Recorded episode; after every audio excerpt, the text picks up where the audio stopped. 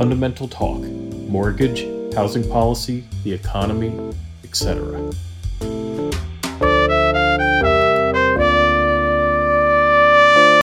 I'm Garrett Hartzog, and this is Fundamental Talk. If you've seen the first episode, you know whether you're in the right place, but I'm going to tell you if you are interested in mortgages, in housing policy, um, the economy, this is the place for you. It doesn't matter if you're a realtor, a loan officer, uh, you work at a think tank or an advocacy group, or maybe you're even in government.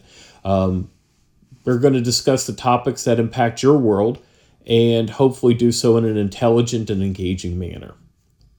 So, yesterday I released my first episode, and I'm filming the second episode today, this the day after. This is not going to be the normal pace of updates, unless, of course, that's what the audience wants. Um, but really and truly, the topic for today is one that is, you know, something that's that's occurred fairly recently and so I wanted to get my thoughts down um, in a timely manner so that I didn't forget anything, uh, but also so that people could hear this while the topic was still still relevant, right? And so, without further ado, uh, let's dive in. And today's topic is the FHFA tech sprint. Okay, so first, a little bit of housekeeping, right? It's officially called Velocity, a tech sprint from the Federal Housing Finance Agency. And this is just the first one. There are going to be other ones. Um, but this is the one I went to. And to make life easier, I'm just going to call it the FHFA Tech Sprint. All right, so I mean, a tech sprint is basically like if you've gone to business school you would have done group projects. And really, you know, it, in many classes, you know, whether you're undergrad, grad, you would have done group projects. But it really did remind me of some of the projects that that I did in business school, um, where you have to come up with an idea, you work on your presentation, um, and you pitch it, right? So it's kind of the same thing. The difference is is that this is done rather quickly. You have a very short period of time and so you get together and you're working over the course of a few days, and it, follows this model group dynamics of storming and norming and all this other stuff. Um, but basically, you are focused on doing this project, right? Which begs the question how is it that I ended up flying from Wisconsin to DC to do such a project? So, I had no idea what a tech sprint was before applying to uh, applying to it. Uh, what I did know is that one day I received an email from the FHFA because I subscribed to their updates, and it talked about they were doing this tech sprint, and I'm like, all right, well, what is this? And I looked and I saw it's a competition. And at that point, they had my attention because if there's one thing I love, it's a competition. Um, and in fact, you know, when I introduced myself to the group, and there were some people who said, "Oh, we don't care if we win or not," I said, "I am the most competitive person in the group, and if anybody doesn't believe me." I challenge them to a game of Monopoly. That's kind of the level of competitiveness I'm at. So yeah, I see competition. I'm like, ooh, I like that. Then I was like, well, wait a moment. I'm not a developer. So I think this isn't for me. And then I keep reading and I they say that they're looking for people who are also storytellers and idea generators and all of this and I'm like, well, I can do that stuff. Um, that's the kind that's kind of my that's my jam, right? And so I'm like, all right, we're going to apply. And I apply. And I get in. And it's this point I start to wonder, wait a moment, are they gonna cover my expenses? Because you see, uh, you know, if you've watched the first video, you know I got downsized last year. Um, and, you know, we got the consulting business going. Uh, you know, I am the primary breadwinner. Uh, but I would describe it as a, a baker that's waiting for the dough to rise. Okay. So, of course, they end up telling me that that no expenses aren't aren't covered at all. So I am forced with the decision of like, is it worth spending the money to go? And you know, normally this is something you would reveal at the end, but I'm going to tell you now. It is worth going even if you have to you even if you have to uh, do it on your own dime right? I mean there was a lot of people that their company sent them and you know that was fantastic. I, I am i approve of any company that wants to contribute uh, money and people's time towards tackling housing issues. Love it. Um, but you know for the people that are coming out of pocket it is worth it with an asterisk Okay. So now let's let's get into kind of what happened, right? The first bit of the experience, right, is that we're put into groups. And we have an initial group meeting. And what we had been prepared for was there were these five problem statements, and you'll pick a problem statement and then you'll develop something. Um, and then our team leader tells us that basically uh, you could pick any and all or some or none of the problem statements and that really what you're evaluated on is this final presentation which means in theory your deliverable can be just a powerpoint. This turns out to be a good thing because there were no developers in our group. And so, you know, you have a bunch of people who are all, you know, intelligent and skilled and bring stuff to the table. Um, but what we lacked is somebody who could actually make something, you know, build something, right? Um, did that help us or hurt us? I I don't know. Um, but what I do know is that you know, we had our initial meeting and then, you know, it was going off to DC. Um, in between then, I came up with an idea and we ended up going with that. Um, you know, and people kind of, you know, kind of took it and they, they, they molded it in different ways and put different stuff in there. And I think that the result was, was, was a fairly uh, interesting concept. Um, and in fact, what we're going to do is I'll I'll just throw up a couple of slides that are worth uh, that are worth going through, including the title animation. In fact, I'm going to do the anim. We're going to start with the animation of uh, of our group's name and uh, you know the actual product we did. We're going to do that first. Okay, so here it goes.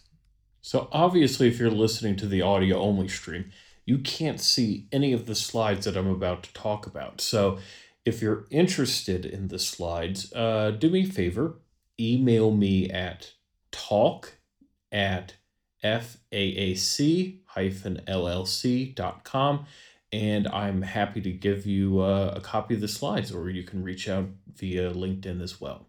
So with that, let's get back to the uh, festivities.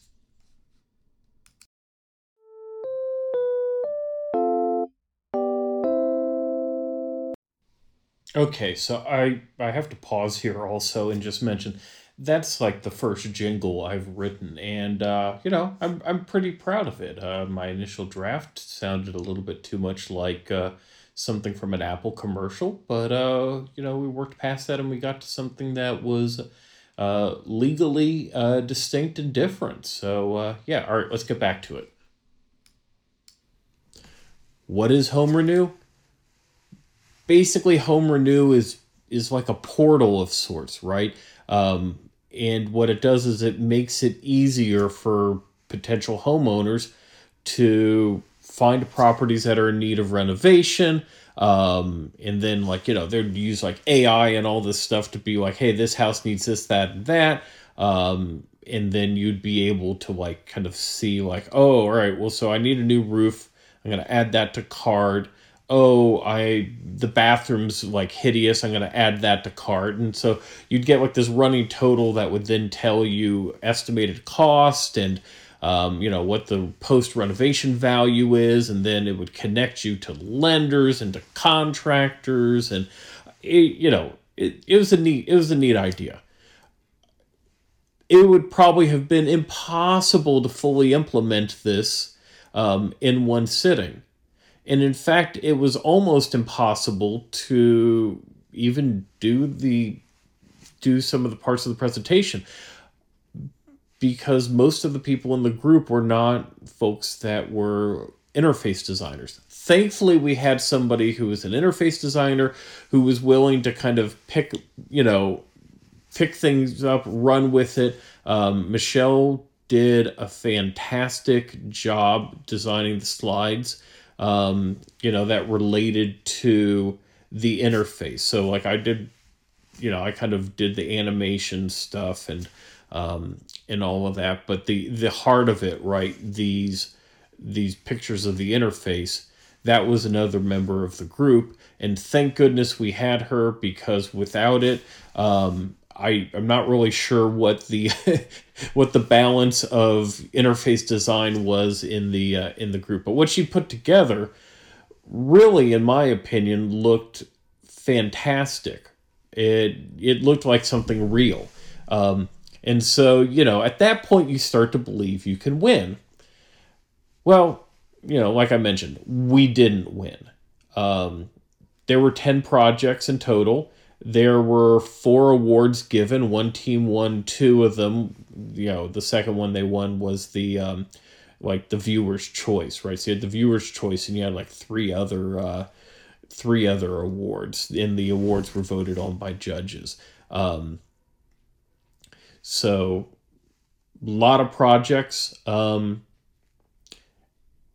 and I guess the thing to think about with all these projects is, you know, what are they doing? Well, most of them were around this notion of like a like a wallet of sorts, right? You know, you are applying for a mortgage, you're putting all this data in, shouldn't you keep that data, so to speak, and then be able to share it around so you can compete or you can get competitive offers for for your mortgage, right?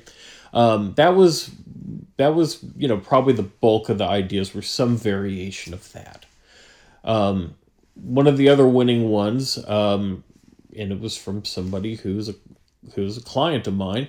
Um, you know her group what they did is they did something called like the no to yes machine and the idea was it would it would facilitate borrowers who were getting rejected and you know make it so that they can get a loan right so using using technology to really figure out why people are getting rejected for their mortgage and what can you do about it right?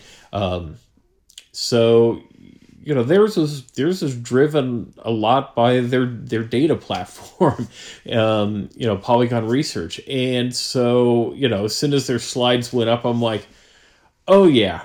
Yeah this is uh this this is this is a this is a good idea this this they have a good chance of winning something um, and they did so you know that that worked out uh, worked out as expected but you know, I think the big important thing here is, you know, let's get back to that asterisk, right? As to why I can't just say the unqualified, you should attend even if it's on your own dime. So there's two parts to the asterisk. The first is you are essentially giving away intellectual property, right? You you know, part of the rules, like I guess you're granting, you know, the FHFA the right to use it and all that. I mean, look, at the end of the day, would that stand up under contract law? Probably not. I mean, there's not consideration being given, right? I mean, so. I mean, at, at worst, what it means is that you potentially have somebody else using your intellectual property, and you you don't really have much in the way of recourse, right? I mean, that's but that ha- that can happen anywhere, right? You if you talk to somebody and you mention your idea, then they could use it. That's just how it goes. Uh, I would say the other part of the asterisk, the bigger part, is the fact that for the folks who are local, um, you know, when you get to the end of the day, they want to get home, and I don't blame them. The traffic in DC is an absolute and utter nightmare. Um, even riding mass transit is, it just takes way too long to get anywhere. so I get it. You know, you you live in the DC area, you want to go home, do so. Um, but the problem is there is no networking built into the event. So what that means is that you are interacting with your group members, which is which is great. Um, when you start to try to interact with people in other groups, some of the folks got a little bit funny about that, right? You know, it's the whole competition thing, right? Uh, and so, I mean, that kind of detracts a bit from from from the value uh, because you you aren't mixing and mingling with everybody uh, to the extent that you might at other types of events. Um, so there there is you know people doing stuff after hours after the after the event's over in the evening people going to dinner people going to cocktail parties or um, you know just going down to the wharf and having some drinks and those of us who are staying in hotels you end up doing it. Um, did my sleep pattern suffer? Absolutely. Uh, but it was fun. I got to meet some great people. It would have been better to meet and interact with more people, uh, but a big chunk of them went home for the day. And again, kind of kind of don't blame them. So I would say if you were in the DC area and you were planning to do this, I would say get a hotel and just treat it like you were on a work trip somewhere else. That's that's really how you're going to extract the most value out of out of this sort of an event um, because it is a gathering place of a lot of very smart people who are doing cool and interesting things who might have some advice. Um, or you know there might be a way f- for you to do collaborative work with them outside of the, the, tech sprint right? So that that's the other that's the other big side of the side of the asterisks. Um, and but now that we talked about that i mean so what are the implications of this right i, th- I think we need to discuss that a bit so i think there are basically three takeaways from from the event the first is that this popularity of this borrower wallet thing right i mean it makes so much sense the the idea that you can fill everything out and then point it at whatever lender or lenders you want to. Um, that's a smart idea. It's kind of how it should work. That being said, I don't see many lenders liking the idea, right? Because it encourages competition. And with competition, in theory, prices should be going down, costs should be going down, fees should be going down, and profitability goes down because ultimately you get something that is a commoditized experience right? And a commoditized experience like you know the the profitability goes lower and lower and lower and lower and lower right? So you get this you get some tech ideas that make total sense but the industry probably would never support them unless a couple people got on board because they thought that they could get a competitive advantage and suddenly the ball starts rolling and you get critical masks right? So yeah i think some of these ideas they make sense um, they could never happen uh, just from industry adoption the other thing is a lot of these ideas are really things that impact the primary market right people weren't coming up with secondary market solutions. And so one of the issues there is you know, is the FHFA going to do stuff? Is is or Fannie and Freddie going to do things, right? When you're talking about primary market activities, that again kind of hits a tripwire with folks, right? And so, you know, again, you have these ideas and they could theoretically act on them but again, if they did, the pushback would be absolutely enormous, right?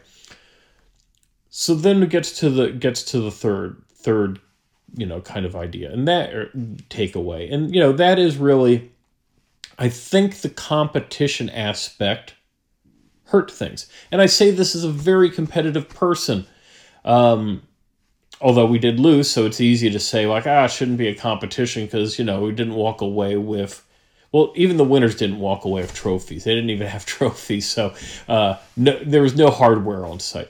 Uh, but I think the competition aspect of it hurt things because ultimately um, there wasn't cross pollination of ideas between the groups. And that would have made for everybody having a better project. So, like, you know, we all win kind of thing, right? Um, it hurts to say that sort of stuff, but it, it is what it is, right?